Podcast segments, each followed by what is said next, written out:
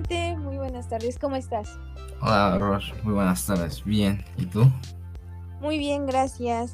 Hoy tenemos un tema muy importante y vamos a hablar de los problemas económicos. Claro, también hablaremos de, eh, por ejemplo, la escasez de recursos, eh, también acerca de la corrupción y este otra parte también de la escasez de trabajo. ¿Tú también quisieras hablar de algún otro tema? Pues me parece también algo muy interesante los problemas intermundiales que existen y el por qué no se pueden satisfacer todas las necesidades de nuestro país. ¿Tú qué opinas respecto a eso? Claro, es muy importante, aparte también la de por qué no se pueden satisfacer todas las necesidades, incluso en nuestro país, tanto también en, la, en el mundo. Claro, es algo muy importante de lo que debemos de hablar y mucho más porque son cosas que no se ven en la actualidad o cosas que las dejamos pasar como libres sí pensamos que pues, no importan, pero la verdad sí está afectando mucho al mundo hoy últimamente. Exacto, ¿a ti te ha pasado que tus papás se han quedado sin trabajo? Pues a mí pues, no me ha tocado esa situación, pero pues me imagino que ha de ser muy desgarradora. Por ejemplo, tengo conocidos que pues, sí, lamentablemente sí se le no tienen cómo satisfacer sus necesidades. Claro, ya de ser horrible porque el estar acostumbrado a llevar una rutina o estar acostumbrado al adaptarse que pues entre cada ah, mensualidad o cada quincena pues recibes una cierta cantidad de dinero para poder resolver algunas deudas o simplemente para obtener la comida de cada día y que de repente te quedes sin trabajo ha de ser algo muy muy fuerte. Esperemos que nunca nos pase. Claro. Y también tenías ya muchos años y la estabas ganando así bien y de un día de otro te despiden, es muy, uy, una impresión y pues dices, ¿y ahora qué hago? Ya no tengo, ¿y ahora cómo pago mis cosas? Exacto, y creo que son problemas que México sobrevive día con día, ¿no? Creo que en cualquier empresa grande siempre hay recortes de personal y a veces las personas que más lo necesitan pues son las afectadas, son daños colaterales. ¿Tú qué opinas sobre eso? Claro, pues también entra aquí el desempleo y a veces alguna injusticia, pero pues no, ahorita el gobierno no se ha puesto a ver eso. Sí, y creo que en ese aspecto entran los problemas intermundiales, ¿no? Ya que existen diversos contratos con empresas de otros países eh, y potencias muy grandes como para que México esté pasando por estas cosas donde los sueldos no alcanzan, escasez de recursos y cada vez más pobreza. Claro, teniendo en cuenta que México, pues creo que es este tercer mundista, pues no le llegan muchas cosas, o sea, sí tiene cosas varias, pero igual nos hace falta demasiadas cosas, pero igual, aquí como dijiste, los problemas intermundiales, a veces como que Estados Unidos les caemos mal y no, no nos quieren hacer caso.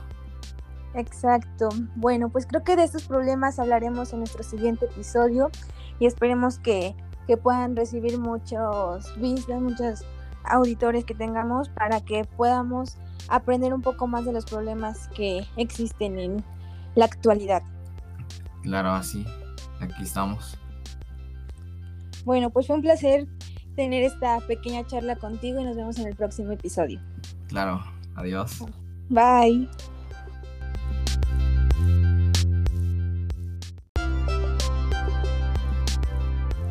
buenos días. Hola, buenos días. ¿Cómo estás? Bien, ¿y tú? Igual, muy bien. Un placer tenerte otra vez acá para poder hablar sobre un nuevo tema que es el de escasez de recursos. Sí, igualmente ya tenía ansias de hablar este tema contigo.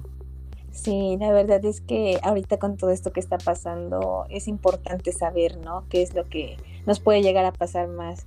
¿Ya viste lo de la guerra entre Rusia y Ucrania? Sí, está, ahorita está fuerte el asunto y creo que más tiene que ver este tema con, pues, con ese tema también. Sí, pues son problemas intermundiales, ¿te imaginas? Si, si llega a pasar algo más, dicen que hay muchas probabilidades de que exista la tercera guerra. ¿Tú qué piensas sobre eso? Pues sí, eso es la tercera guerra mundial, es lo que está sonando muy fuerte ahorita. Y yo la verdad si es que llega a pasar alguna otra cosa o pase a mayores o también que si se meta algún otro país igualmente si se desata. Puede ser, puede ser, pero pues ahora nos toca hablar sobre nuestro, nuestras escasez de recursos porque si llega a pasar algo más necesitamos saber de, de dónde podemos volver a, a, ponernos pues en el nivel que estamos, ¿no? Tal vez no es mucho, México pues es rico en muchas cosas, pero pobre gracias a nuestros gobernantes, entonces creo que es importante hablar un poquito de esto. ¿Nos quieres dar una pequeña introducción sobre la escasez? Ah, bueno, pues sí, pues mira, la escasez de muchos recursos están clasificados como escasos. Por ejemplo, el, agua ahorita está demasiado escasa y más en México que no llegan a haber suficientes depósitos de agua para darles a, a demás personas. Este, pero tenemos que tener en cuenta también que hay algunos otros recursos económicos que no serían aquellos que son ilimitados, como son el aire o el sol. Claro, pues ahora sí que volvemos al mismo punto que hace un rato estaba tomando, que México es rico en algunas cosas y pues tenemos mucho por hacer en México, simplemente es por la falta de, economía, la falta de, de, que nuestros gobernantes nos puedan ayudar. Eh, yo estoy investigando un poquito sobre los recursos y la escasez de la economía y dicen que son aquellos que según el principio económico de la escasez de recursos o la ley de escasez se encuentran en situación de disponibilidad limitada. Otro nombre que reciben es recursos económicos, de manera que no serían aquellos que son limitados, como el sol o el aire, como tú ya no los habías mencionado. Y pues la escasez en global es la falta de recursos necesarios para satisfacer una o más necesidades, las cuales pueden ser o no clave para la supervivencia. Pero pues bueno, eh, ahora sí que México tiene muchas necesidades y mucha hambre por, por querer hacer más. ¿Tú qué opinas sobre esto? Sí, la verdad es que igual el gobierno tiene un poquito más de responsabilidad aquí en tratar de tener más recursos, pero pues ahorita como está la escasez, como dices tú, no podemos satisfacer todas esas necesidades por la falta de recursos. Aparte, el capitalismo y el socialismo o su vertiente final, el comunismo, son los dos sistemas todos en el extremo eh, las diferencias esenciales están relacionadas con la propiedad de los medios de producción. Y en los primeros, esto sería la privada, siendo sus dueños los agentes económicos. Y los segundos, el público, siendo el Estado propietario de los medios de, de producción. Claro. Pues bueno, dicen que también en México los flujos de recursos externos pueden inducir efectos contrarios a los sugeridos por la teoría neoclásica y al reforzar las tendencias a la revaluación de la tasa real de cambio. en el crecimiento. ¿A qué nos referimos con esto? Que pues, como nos podemos dar cuenta, muchas monedas están evaluadas a un peso mucho más alto que el peso mexicano y el peso mexicano en lugar de evaluarse eh, hacia arriba, pues cada vez viene más hacia abajo, ¿no? Cuando sube el dólar, pues el peso mexicano está por los suelos, entonces creo que eso también es un problema muy fuerte. Sí, la verdad es que ahorita el dólar como sigue subiendo a cada rato, como dices tú, la, el peso está en caída igual como otras monedas de Latinoamérica.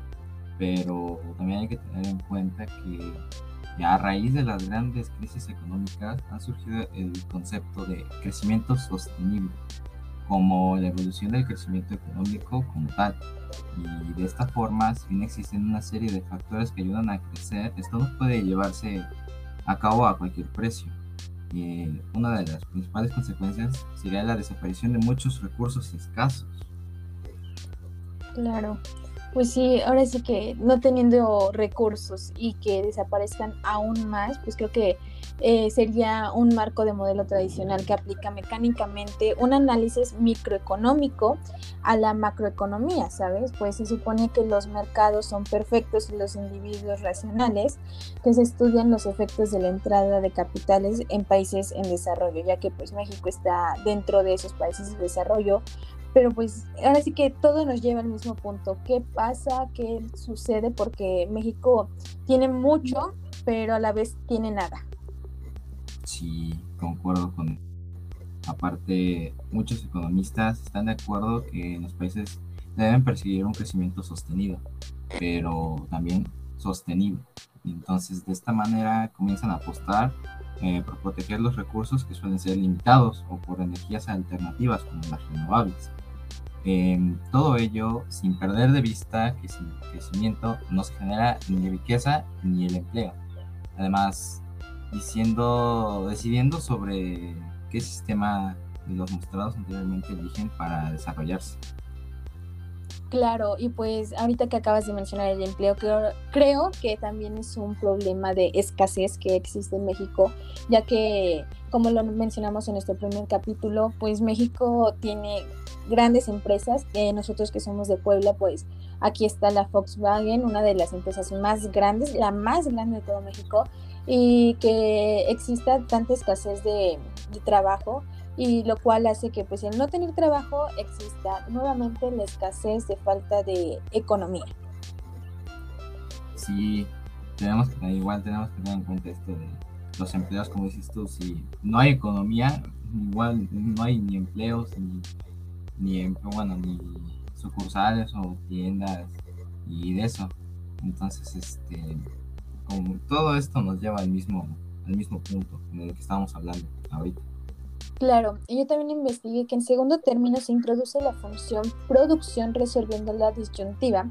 ¿Qué proporción del producto total factible, dada la dotación de factores y la tecnología, se ha de consumir hoy? ¿Y cuánto invertir para incrementar el, ingreso y ampliar el consumo del futuro? Pues creo que esto es algo que tenemos que tener muy, muy presente porque ah, tenemos unas tecnologías muy avanzadas y creo que día con día se desarrollan nuevos robots, nuevas actualizaciones eh, en cualquier, eh, ¿cómo se puede decir? En cualquier método, en cualquier grupo.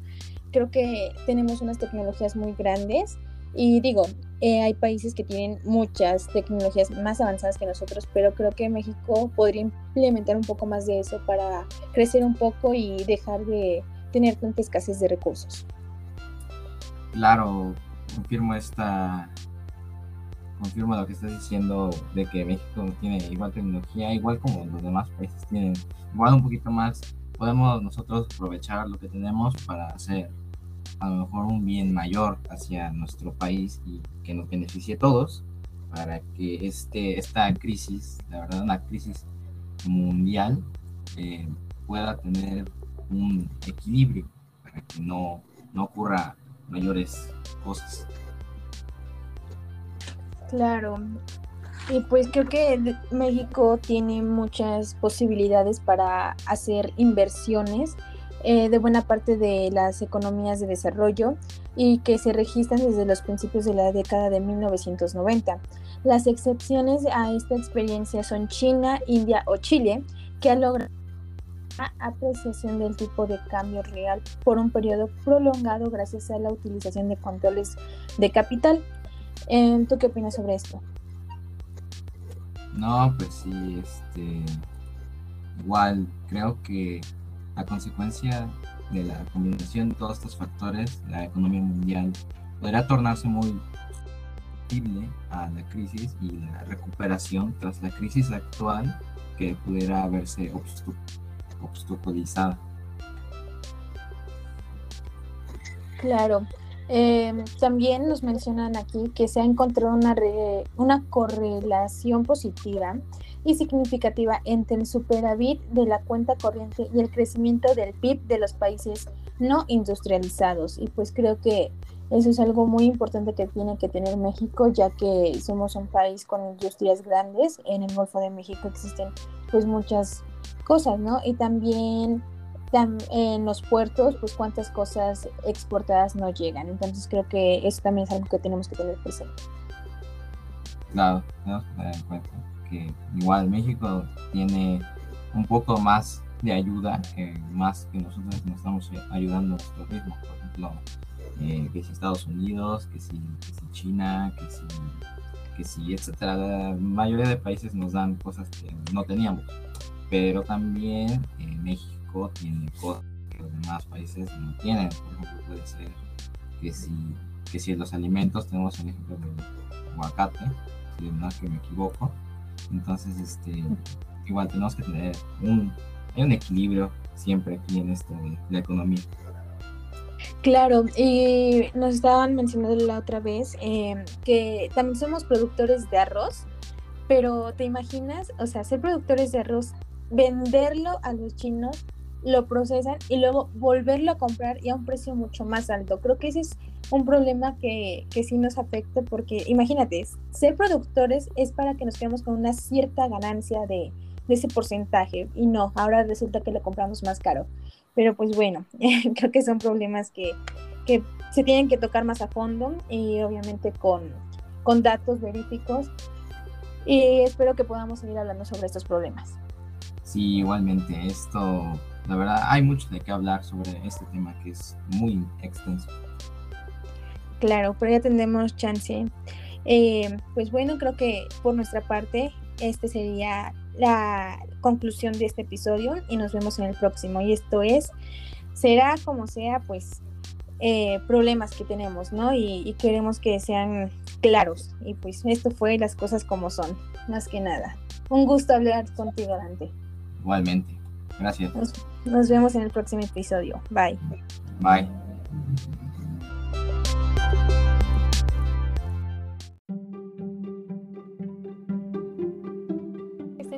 Súper, bien. Pues yo encantada de tenerlos y compartir este episodio de, de nuestro podcast.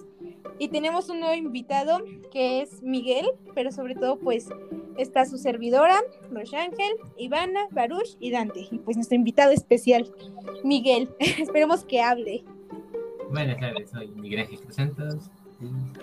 Soy el invitado. El invitado especial. Bueno, Hoy vamos a hablar sobre los mitos económicos. ¿Qué piensan sobre esto? Pues que sí ha de haber muchos, ¿no? O sea, yo pienso que sí han de haber varios, una, una gran variedad de mitos. Algunos a, lo mejor han de ser reales y otros han de ser falsos. ¿Quién sabe? Pues son mitos, sí, quién sabe. Pero pues esperamos poder juntar bien estos temas que nos tocaron, ¿no? Un poco extraño, pero vamos a ver qué sale. Sí, una mezcla rara, pero vamos a darle átomos. Así es. Bueno, pues sí, claro que son muchísimos. Yo estuve investigando un poquito, googleándole ahí un poquito, y pues investigué siete, de los cuales les voy a mencionar uno, y pues espero que cada uno tenga uno que nos pueda compartir y que nos deje un nuevo aprendizaje el día de hoy. El primero que tengo yo es que dicen que nosotros les quitamos el puesto o el trabajo a los demás en el cual dice que un estudio realizado por Davidson apreciamos en donde dicen que los inmigrantes vamos a lo que es Estados Unidos eh, y les quitamos el puesto. Este estudio también fue realizado por la Universidad de Chicago y dicen que, que Donald Trump pues hizo su cara de fuchi porque pues imagínense todo lo que gastó, ¿no? Para hacerlo de el muro, para llenar más inmigrantes, esto y el otro pero sobre todo dicen que nosotros somos los que les quitamos el trabajo a las personas que están ahí. Davidson nos comparte su ideología ante este problema, en la cual nos dice que no es tanto así o que no ve el problema de esa manera, sino que él más, ve, más bien ve que nosotros tanto vamos a trabajar como consumimos del propio país. También nos menciona que pues consumimos en qué aspecto, consumimos en el aspecto de que muchos inmigrantes tienen que ir, tienen que alquilar departamentos, tienen que alquilar pues la comida, tienen que irse a cortar el cabello, las necesidades que tiene todo ser humano y sobre todo pues también tienen que consumir de lo que ofrece ese país. ¿Qué piensan ante esto?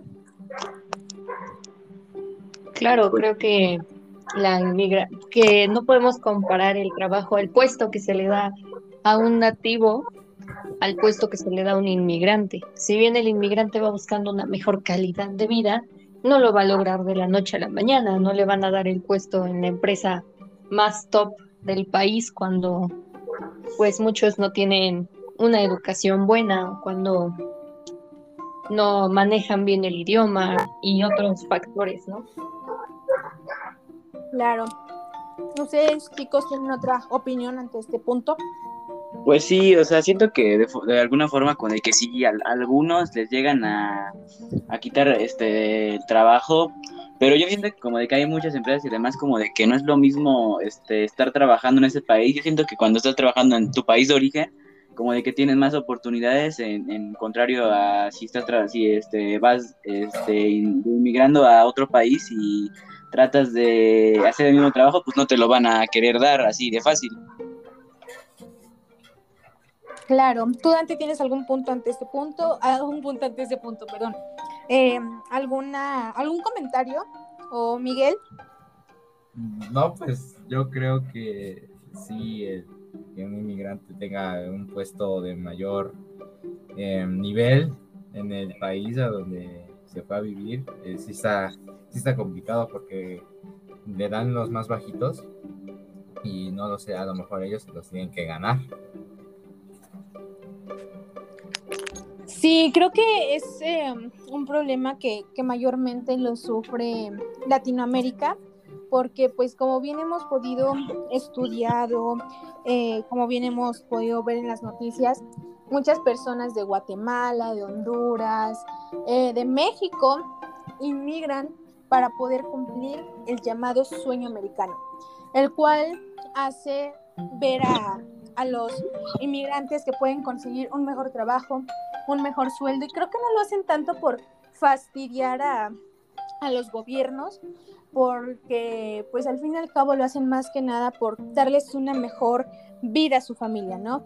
Que quieren salir adelante porque me ha tocado ver a muchas personas que pues su familia, sus hijos no tienen para estudiar ni siquiera en una escuela pública. Entonces creo que los gobernantes lo ven por la parte mala de cómo vienen a invadir nuestro país, pero creo que también deberían de ponerse un poquito en los zapatos de esas personas que, que sufren eh, pues el no tener recursos suficientes, ¿no? Y creo que no solo depende de, de ellos mismos, de que no tengan oportunidades, de que no tengan un estudio, también depende mucho del país, de los gobernantes que hacen injusticias, que corren, que hacen recortes en los trabajos, en las industrias. Eh, entonces, no sé, ¿algún otro punto que quieran tomar o pasamos a otro mito? Yo estoy de acuerdo con lo que dices, pero pues como bien lo dices, son, son gobernantes, son, todo un país depende de ellos. Mm, Muchas personas dependen de mantener estable la economía y muchas veces eh, por esto es que se rechazan a los migrantes. Por eso es que Estados Unidos empieza a rechazar muchos migrantes porque tiene que mantener su economía y tiene que ver más por su pueblo, por su gente, que por la gente de otros países. Es como, es tu gente, tú encárgate de ellos, no me dejes el problema a mí. Claro, es un punto muy, muy bueno, Ivana, y qué bueno que lo, lo sacaste porque pues realmente sí es así, ¿no? Creo que son problemas grandes, pero al fin y al cabo los que deberían de resolver esos problemas son nuestros gobernantes, nuestro y pues hacer lucha, ¿no? Lucha del pueblo, pero pues lamentablemente no es así. ¿Gustarían que pasáramos a otro mito? Sí, sí, estoy de acuerdo. ¿sí? Claro, alguien que nos quiera comentar uno. Bueno, pues yo tengo un librito por aquí que se llama Los mitos que nos dieron traumas. Y les voy a contar un poquito de lo que dice por aquí. Nosotros tenemos un trauma desde la conquista, ¿no? Ustedes saben que tienen países, eh, que tienen estos países en común, no sé, Brasil, China, Corea, Vietnam, Holanda o Irlanda. No. No, ¿qué tienen de común? Todos estos países fueron conquistados. Por ejemplo, Brasil fue de Portugal, Chile fue de España, China fue invadida por casi todas las potencias de Europa y por Japón. Por ejemplo, Holanda también fue invadida por España, Irlanda fue conquistada por los ingleses y todos estos países podrían ir lamentándose de haber sido conquistados y hacer que la culpa de todas las miserias recaigan sobre el hecho de que fueron conquistados. Hasta España, antes de conformarse como un reino, estuvo siete siglos bajo el dominio árabe. Y todos estos países actualmente están por encima de México. Y desde mucho más abajo ah, han superado a México y se encaminan al futuro. Lo que tienen en común es que, ah, como han sido países conquistados, superaron el trauma. Y México ha visto pasar los siglos y sigue usando a la conquista como un trauma de su identidad y como pretexto para todas sus desgracias. También se dice que tenemos un culto a la pobreza, que amamos a la pobreza. O sea, le hacemos telenovelas a la pobreza y la enaltecemos, la vemos como una virtud. ¿Ustedes han escuchado la frase soy pobre pero honrado? Sí, un montón de veces. Pues bueno, como sabemos, eh, la Virgen de Guadalupe fue parte de la conquista espiritual. Y se dice que la Virgen nos quiere porque somos pobres y humildes, con lo que permaneceremos humillados y también pobres. Pero al ser pobres, el remedio contra esta frustración es convertir la pobreza en una virtud. Pero al convertirla en una virtud, nunca saldremos de la pobreza. Cada día, cada segundo, cada año, en cada telenovela, en cada libro, regeneramos estos valores que nos alejan del progreso y que también nos atan al pasado. Esto seguirá marcando nuestro destino y nos alejará para siempre del futuro si no logramos cambiar nuestra mentalidad. Wow. realmente es un tema que, que, me está dando muchas vueltas en la cabeza porque creo que tienes mucha razón, ¿no?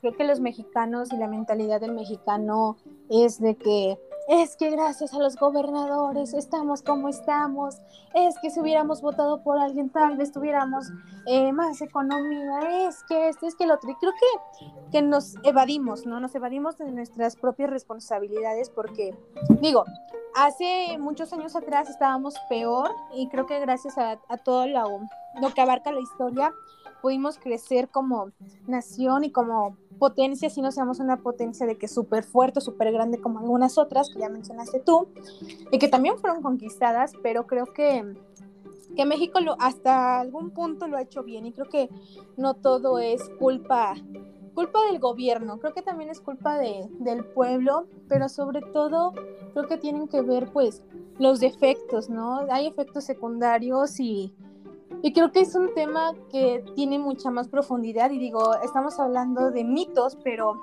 realmente hay temas que, que tienen más, más profundidad y al menos a mí me llama mucho la atención estudiarlos. Entonces creo que sí, eso está muy, muy marcado en la sociedad mexicana de que es que somos pobres pero nunca robamos un peso, es que somos pobres pero mira, trabajamos duro, es que esto, es que lo otro, o sea, y se evaden, ¿no? en lugar de decir, somos pobres, pero por eso voy a trabajar más fuerte para poder dejar de ser pobre. Pero soy pobre porque la Virgen nos bendice. Y creo que, que no se trata de eso. ¿Sí es que piensan? Pues sí, este, siento que de cierto, de cierta forma estás en lo correcto, porque pues como de que siento que nosotros como de que utilizamos eso de que como de que somos pobres o por tal cosa nos quitaron esto y así como que como pretexto en vez de no sé ponernos a chambear y este tratar de como de que evolucionar o aumentar aumentarnos o crecernos no como de que como población en recursos. Claro. Creo que eso es algo muy muy este muy redituable porque pues tenemos recursos, simplemente, ahora sí que como dice el, chistecito, hay talento, solo falta apoyarlo, ¿no? Y necesitamos apoyo, pero es algo que, que no se ha visto y creo que es algo que nosotros mismos no hemos trabajado. ¿Tú qué piensas, Dante?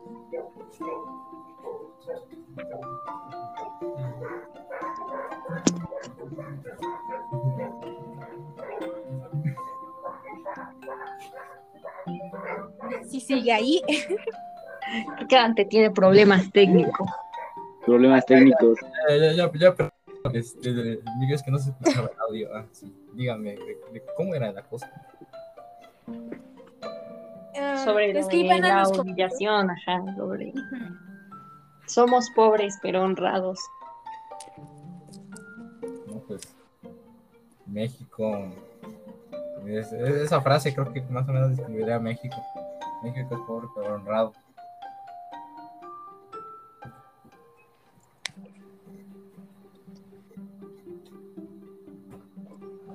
¿Tenemos otro mito por ahí? ¿Un mito de Baruch o de Dante? Ah, yo, yo, Sí, yo, yo traigo uno. Este, estoy segurísimo, o sea, segurísimo. Si no, pues, si no lo han escuchado, yo, yo pienso que es prácticamente imposible que uno no lo escuche, pero yo, en todas las partes, siempre va a haber, va a estar la frase que dice, el cliente siempre tiene la razón, ¿cierto? Sí. Sí. Sí, sí, sí. Pues este, al igual que muchos, es un mito en el que, pues, en cierto modo es falso, ya que eh, ahí me puse a investigar y todo, y pues dice que los dos tienen importancia, el cliente, tanto en comprar el producto como el que lo hizo, que es el, en este caso el productor, ya que pues el productor, pues como de que se, la, se le hace difícil en conseguir el producto o en hacerlo, o en como de que venderlo en diferentes lugares para que pues el cliente como de que tenga más este, importancia que en este caso es el vendedor o el productor, ¿no? Claro. Creo que es un problema que, que yo normalmente lo he visto. Digo, no sé a qué se dediquen sus papás. Espero tener el placer de algún día comentar un poquito más sobre eso. Pero creo que eh, yo, en lo personal, sí, sí he visto ese mito, ese problema. O sea, mito, pero realidad, ¿saben? ¿Por qué? Porque mis papás tienen una tienda. Entonces, pues realmente sí lo he vivido porque llega el, el cliente y te dice, yo quiero esta coca. Y al momento de cobrarla, tú le dices, tal vez cuesta 10. Oye, pero ¿por qué en el Oxxo me las dan de a 8? ¿Por qué? Porque anteriormente Oxxo, 7-Eleven, eh, las grandes industrias como era Bimbo, Pepsi, Cola, eh, no pagaban impuestos. Entonces, en las pequeñas tiendas, las pequeñas producciones, sí tenemos que pagar impuestos. Tenemos que pagar lo que es la luz, lo que es la renta. ¿Y por qué lo daban más barato? Porque, pues, eh, en este nuevo tiempo, creo que apenas tiene como ocho meses aproximadamente que empezaron a pagar los impuestos que desde hace mucho tiempo no pagaban, ¿no? Y creo que el cliente se pone en una, en, en un modo de que, en modo de defensa, donde tú le dices y le explicas el por qué, ¿no? Es que, pues, mire, tal vez sí, ellas los dan más barato, pero porque le dan otro precio, a ellos les bajan trailers de cocas. Y a mí no, yo tal vez compro cuatro paquetes para esta semana y cuatro paquetes la otra y dependiendo de cómo esté mi venta. Y creo que es algo que el cliente también debe entender. Y digo, hay veces que también encuentras a, a personas que te atienden de una muy mala gana. Y entonces creo que sí, el cliente tiene la razón siempre y cuando pues realmente la tenga, ¿no? Y es algo redundante, pero pues es la verdad. Sí va a tener la razón siempre y cuando pues sepamos que también nosotros como vendedores nos estamos equivocando. Pero muchas veces y lamentablemente el cliente no sabe lo que está pasando detrás. Todo lo que tienes que pagar, todos los impuestos, en cuanto te llega la luz, en cuanto te llega el agua. Entonces creo que también el cliente se debe poner un poquito en los zapatos de los productores. ¿Ustedes qué piensan? Pues sí, es como más que nada esto, este mito es más que nada como de hablar sobre la empatía, porque, o sea, no es lo mismo como de que simplemente buscar el producto a que la verdad, este, como de que lo necesites para venderlo o como de que para que alguien nomás te diga, no, de, no sé por qué tienes este producto caro, por qué no lo tienes y todo eso, porque sí está como de que más difícil, este, buscarlo y venderlo y todo ese relajo. Sí, claro, el cliente no sabe lo que hay detrás, ¿no? Lo que, por ejemplo, también tienes Creo que que sí. contar tu gasto de la gasolina o etcétera, etcétera. Y pues tú quisieras, ¿no? Bajarlo porque, bajar el precio porque también entiendes que es caro, pero pues no puedes porque sabes lo que hay detrás. Así es, creo que como dijo Baruch y como bien lo mencionó, es algo de empatía, ¿no? Si el cliente me da respeto y trata de comprender un poquito el tema y el por qué lo tengo a ese precio, pues yo también lo podría atender de otra manera, ¿no? Sin embargo, si el cliente viene y pues se empieza a alterar me empieza a gritar, pues también no puedo mantener mi, mi de que no, pues es que fíjese, porque todos tenemos un límite, pero bueno, eso ya sería desviarnos un poco del tema. ¿Alguien más tiene otro mito? Ah, yo, yo no tengo uno, pero Miguel sí tiene uno. Entonces, Miguel, si nos quieres compartir el mito. Pues bueno, yo conozco uno que se Los negocios son para ganar. La experiencia entre Grecia y, Grecia y Alemania a raíz de la cri- crisis financiera de la primera, de la primera es una muestra de la cual irrada esta percepción, como bien lo puede explicar el ren- renunciante primer ministro Trispas, ahora que tendrá más tiempo para evaluar lo sucedido. Las corporaciones colocan sus sub- subsidiarias en países particulares para aprovechar bajos impuestos o costos de mano de obra. Eso explica por qué Panamá en la meca de los de las corporaciones multinacionales que tiene tienen operaciones Alemania, de América Latina, o por o por qué los call centers de muchas empresas internacionales están en India o Escocia. El objetivo entonces es aprovechar las ventajas competitivas en cada negociación. ¿Qué opinan ustedes? Claro, los países con un mayor nivel de desarrollo siempre van a buscar a los países que les puedan dar más por menos. Entonces esto es lo que los hace ser tan, bueno, no es tanto eso, pero lo hace más barato, barata todo. Sí, como dice aquí mi compañera Ivana, pues sí, yo pienso que este cualquier país, este, en este caso, como de que siempre va a buscar este algo, pero todos, yo pienso que todos buscamos siempre como de que la forma de ganar, ¿no? O sea, siempre como de que buscamos un seguro o algo que nos asegura a nosotros, este, ganar algo que, y que además nos beneficie, ¿no? Claro, creo que cualquier país, cualquier nación, cualquier eh, cualquier potencia busca eso, ¿no? Más que nada busca lo mejor y lo redituable para su país, porque tal vez podemos podemos hacer algún contrato de con China, ¿no? Ok, yo te vendo esto, tal vez tú me lo regresas, pero pues China que va a decir, ok, yo te lo compro tal precio, pero también necesito ganar. Y creo que eso es algo que es ganar y ganar, ¿no?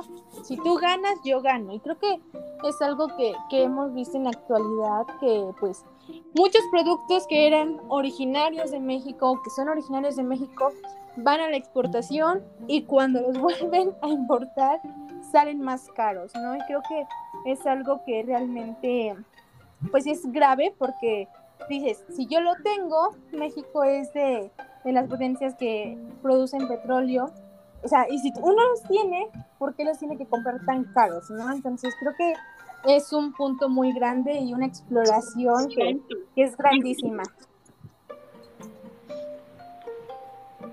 Sí, Claro. aquí siempre eh, se busca como de que el beneficio para los dos países y es que en algunos casos por eso es que no hay, bueno, yo pienso que es por eso que luego no llegan a haber tratos buenos y todo eso porque pues uno busca ganar más que el otro y ahí empiezan los conflictos y por eso son, luego se hacen este, unos relajos muy grandes.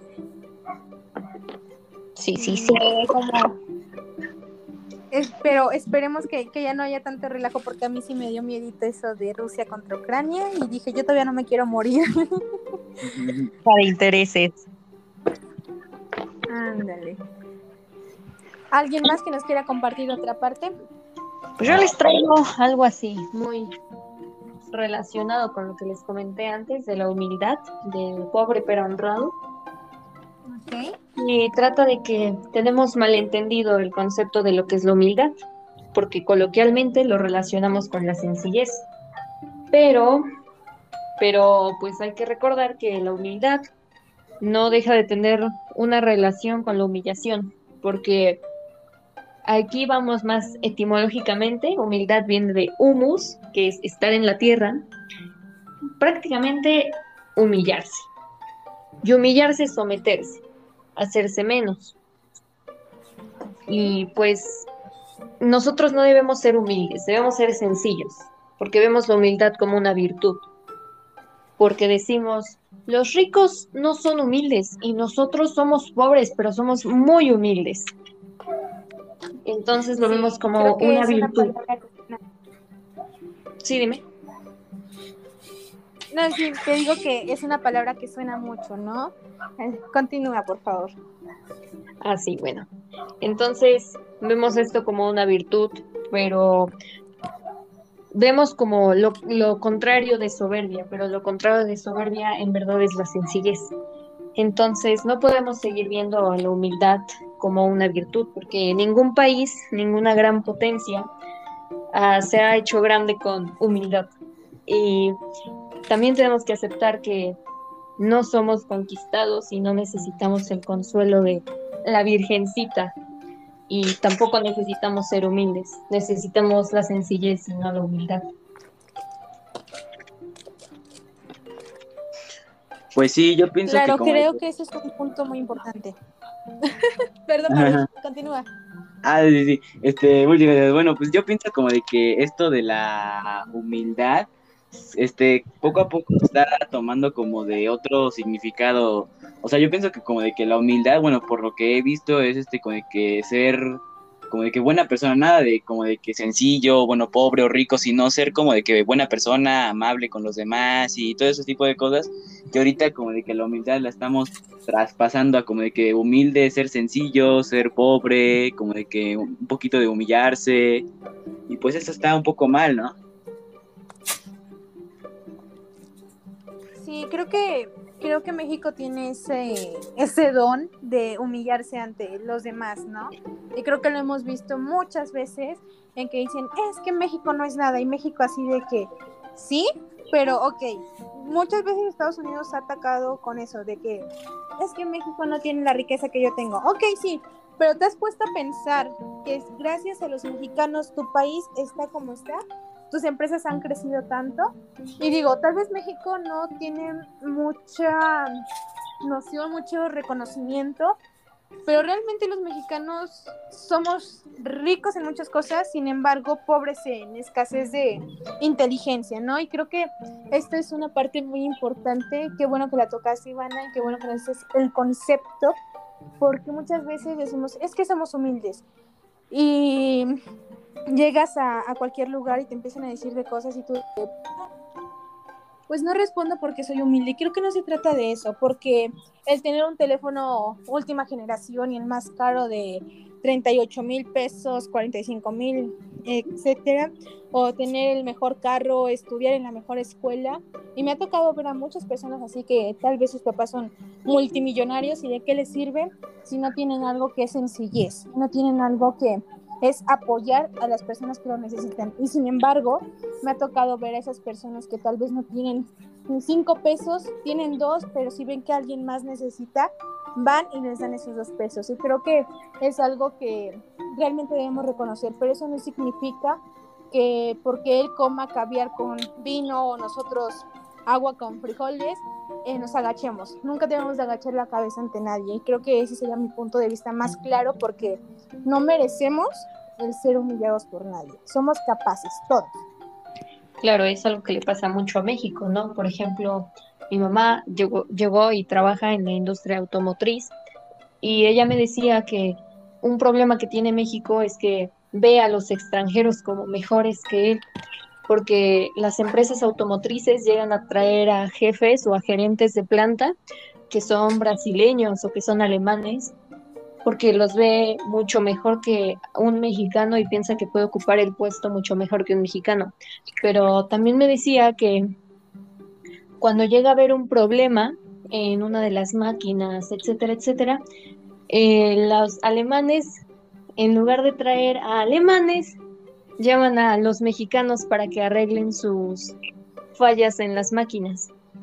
Entonces, porque el mexicano es mucho más capaz y, y el alemán o un extranjero, si esto no sirve, pues no sirve, ya reemplázalo, pero el mexicano va a intentar que funcione, así le pegue un chicle o le pegue una patada, lo que sea, pero va a hacer que funcione. Entonces, no hay que vernos como menos que los demás. Claro. Sí. realmente tienes mucha razón en eso, este, porque pues sí, no es algo, algo muy notorio. Digo, tú lo vives todos los días porque pues tu mamá trabaja ahí. Yo tengo varios conocidos que igual trabajan en diferentes empresas como es Gestam, como es Audi, como es la Volkswagen. Entonces llegas y de repente de que, ay, es que se paró la línea de producción y me están mandando, ¿qué crees? Este, se paró la línea de producción y yo así de, no, ¿y ahora qué vas a hacer? Pues no, llegó de que el jefe de Alemania y me dijo que pues van a pedir otra vez la pieza. Sin embargo, no, yo estoy aquí checando qué le puedo mover para que no se pare la línea de producción. Y creo que México tiene que ver eso, ¿no? Que no solo somos eh, los pobres, no solo somos los indios, no solo somos los morenos. Creo que tiene que ver más allá de nuestros límites, porque los límites los pone uno mismo. Y México tiene tanta, pero tanta inteligencia y creo que, que eso es lo que nos hace falta. Nos hace falta visión del más allá porque pues como bien dijiste Ivana, pues el mexicano va a decir pues le pego algo, ¿no? Pero el punto es que siga trabajando, el punto es que no se deseche. Y los alemanes o los extranjeros que dicen, no, pues ya, se descompuso, ¿qué hago? Y creo que por eso mandan mucho a mexicanos a otros países porque no nos rendimos hasta que literal ya no damos una. Sí, claro, sí. Pues sí, eso es este, muy importante porque eh, aquí el chiste es como de que no, como de que de una forma no rendirse, tratar de siempre de avanzar y de siempre como de que nunca hacerte menos, ni, ni hacer menos a alguien más, ni dejarte que te menos, ¿no? Porque eso es lo que lleva el negocio y el trabajo, porque para ganar más tienes como de que sobresalir en ese caso y pues a llevar algunos riesgos, pero es mucho mejor como de que para llevar a la vida, bueno, una vida económica mejor, ¿no? Claro, claro, estoy muy de acuerdo en eso. ¿Algo más que quieran opinar? No, creo que no, creo que no. No, creo que está bien. Bueno, compañeros, pues creo que por el momento hasta aquí podemos dejar esta pequeña plática. Fue un honor, me encantó compartir estas ideas con ustedes y espero poder seguir colaborando con ustedes porque la verdad creo que cada quien da un punto de vista y cada quien pues a lo que se dedica a nuestros papás hemos aprendido un poquito, ¿no? Entonces me encantó y espero que podamos seguir colaborando. Sí, sí, Mucha, muchas gracias. También aclarar que no somos expertos en el tema y también fue un poquito difícil mezclar mitos con problemas económicos, pero pues lo intentamos, lo, lo yo pienso que lo logramos. Entonces, pues sí, no somos expertos, estamos dando nuestros puntos de vista y lo que hemos visto, ¿no? Lo que hemos leído e investigado. Claro, porque pues para ser expertos tenemos que estudiar mucho estos temas, porque tal vez solo rascamos un poquito de la orilla, pero son temas extensísimos, entonces espero que podamos seguir estudiándolos un poquito más y dar un poquito más de contexto, pero por el momento creo que lo hicimos bien. Fue algo difícil porque pues mitos económicos, ¿no? Pues, estaba cañón. Sí. Pero creo que, pues al fin y al cabo, como lo acabamos de mencionar, somos mexicanos y no nos rendimos hasta que nos salga. Y pues creo que nos salió muy bien. Muchas gracias, Dante, Baruch. Igualmente, gracias. Sí, claro. Igualmente, muchísimas gracias. Gracias. Que tengan excelente día y espero poder seguir colaborando con ustedes. Bye. Bye, Rush. Adiós. Adiós. Adiós, Miguel. Te me olvidaste.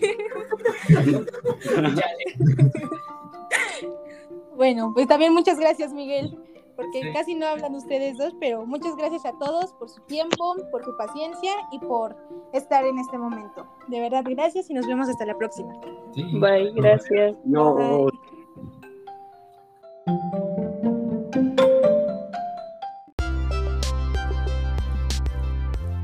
buenos días. Hola, buenos días. ¿Cómo estás? Bien, ¿y tú? Igual, muy bien. Un placer tenerte otra vez acá para poder hablar sobre un nuevo tema que es el de escasez de recursos. sí, igualmente ya tenía ansias de hablar este tema contigo. Sí, la verdad es que ahorita con todo esto que está pasando es importante saber, ¿no? ¿Qué es lo que nos puede llegar a pasar más? ¿Ya viste lo de la guerra entre Rusia y Ucrania? Sí, está, ahorita está fuerte el asunto y creo que más tiene que ver este tema con, pues, con ese tema también. Sí, pues son problemas intermundiales, ¿te imaginas? Si, si llega a pasar algo más, dicen que hay muchas probabilidades de que existe la tercera guerra. ¿Tú qué piensas sobre eso?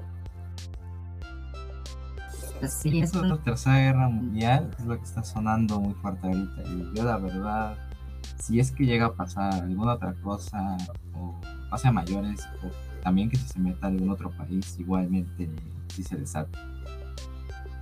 Puede ser, puede ser, pero pues ahora nos toca hablar sobre nuestro, nuestras escasez de recursos, porque si llega a pasar algo más, necesitamos saber de, de dónde podemos volver a, a, ponernos pues en el nivel que estamos, ¿no? Tal vez no es mucho, México pues es rico en muchas cosas, pero pobre gracias a nuestros gobernantes, entonces creo que es importante hablar un poquito de esto. ¿Nos quieres dar una pequeña introducción sobre la escasez?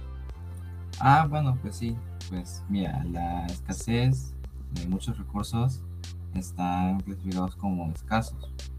Por ejemplo, el, el, agua ahorita está demasiado escasa y más en México que no llegan a haber suficientes depósitos de agua para darles a, a demás personas. Este, pero tenemos que tener en cuenta también que hay algunos otros recursos económicos que no serían aquellos que son ilimitados, como son el aire o el sol.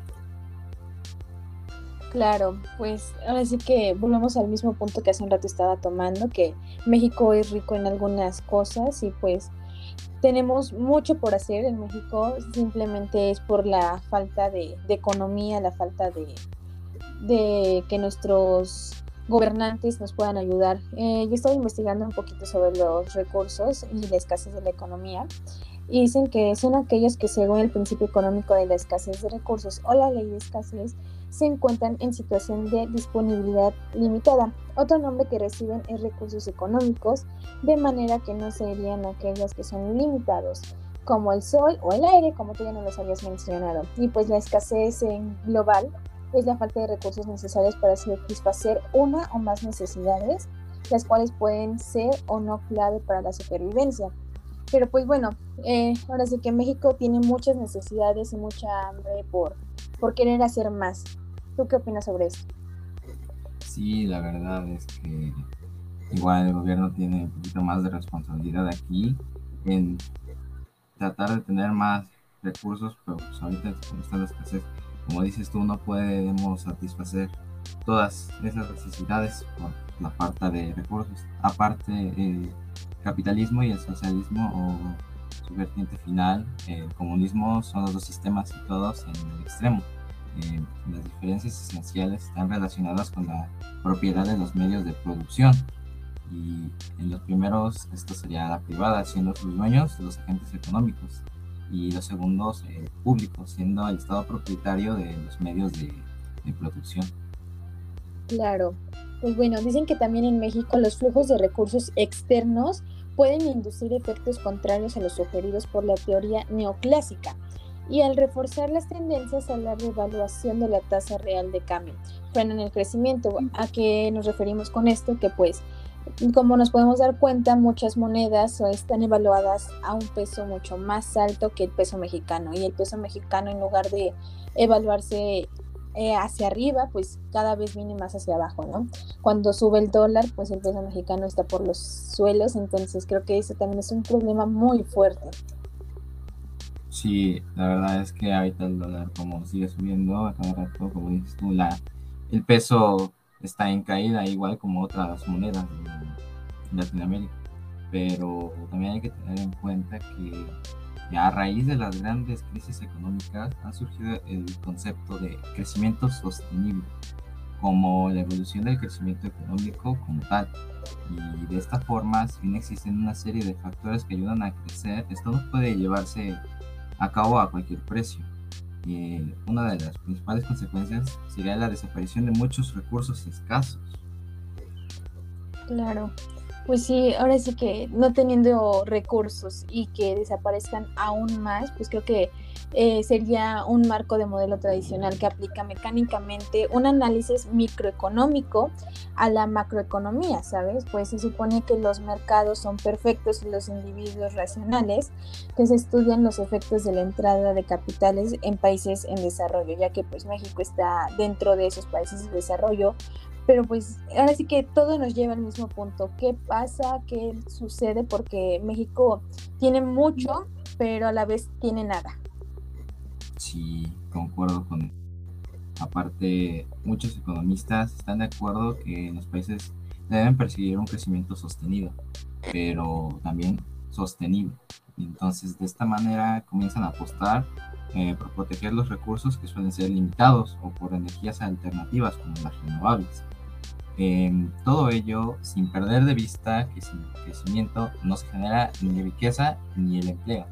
Además, diciendo, decidiendo sobre qué sistema los mostrados anteriormente eligen para desarrollarse.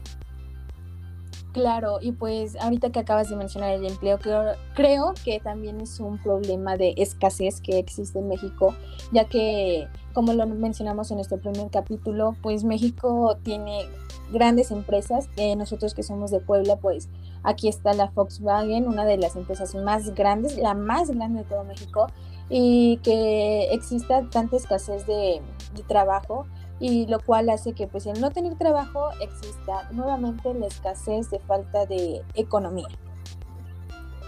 Sí, tenemos que, igual tenemos que tener en cuenta esto de los empleos, como dices tú, si no hay economía, igual no hay ni empleos, ni, ni, bueno, ni sucursales o tiendas y de eso. Entonces, este, todo esto nos lleva al mismo, al mismo punto en el que estamos hablando ahorita. Claro, yo también investigué que en segundo término se introduce la función producción resolviendo la disyuntiva. ¿Qué proporción del producto total factible, dada la dotación de factores y la tecnología, se ha de consumir hoy? ¿Y cuánto invertir para incrementar el, ingreso y ampliar el consumo del futuro?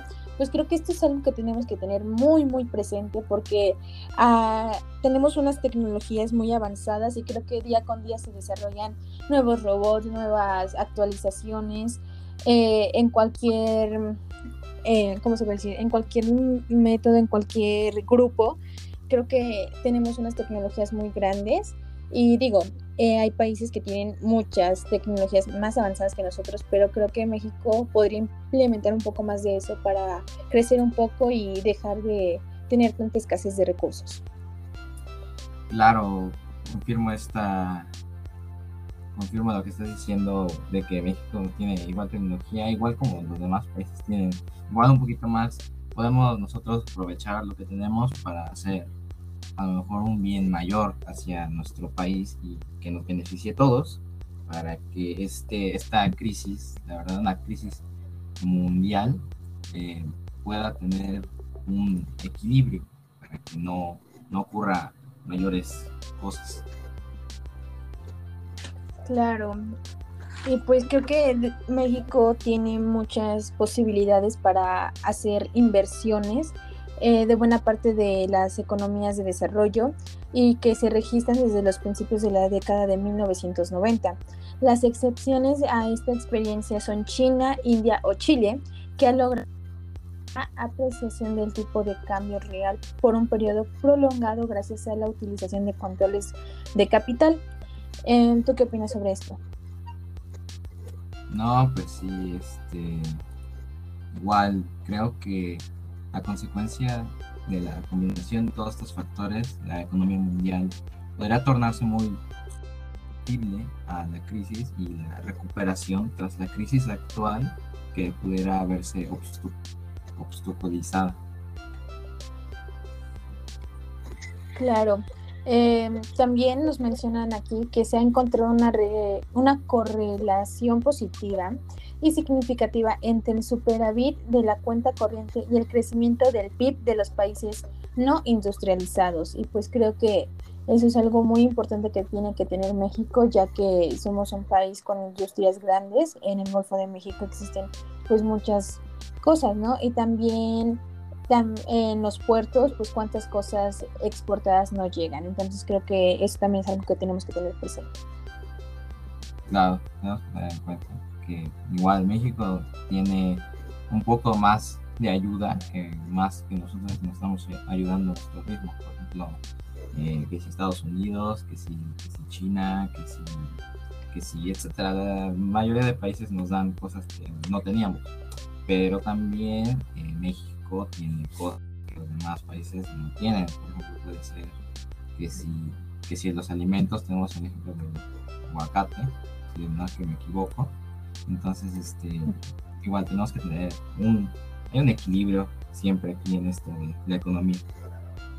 Claro, y nos estaban mencionando la otra vez eh, que también somos productores de arroz, pero ¿te imaginas? O sea, ser productores de arroz, venderlo a los chinos, lo procesan y luego volverlo a comprar y a un precio mucho más alto. Creo que ese es un problema que, que sí nos afecta porque imagínate, ser productores es para que nos quedemos con una cierta ganancia de, de ese porcentaje y no, ahora resulta que lo compramos más caro.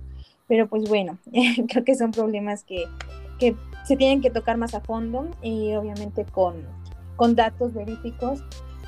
Y espero que podamos seguir hablando sobre estos problemas. Sí, igualmente, esto, la verdad, hay mucho de qué hablar sobre este tema que es muy extenso. Claro, pero ya tendremos chance. Eh, pues bueno, creo que por nuestra parte, este sería la conclusión de este episodio y nos vemos en el próximo. Y esto es, será como sea, pues eh, problemas que tenemos, ¿no? Y, queremos que sean claros. Y pues esto fue las cosas como son, más que nada. Un gusto hablar contigo, Dante. Igualmente. Gracias. nos vemos en el próximo episodio. Bye. Bye.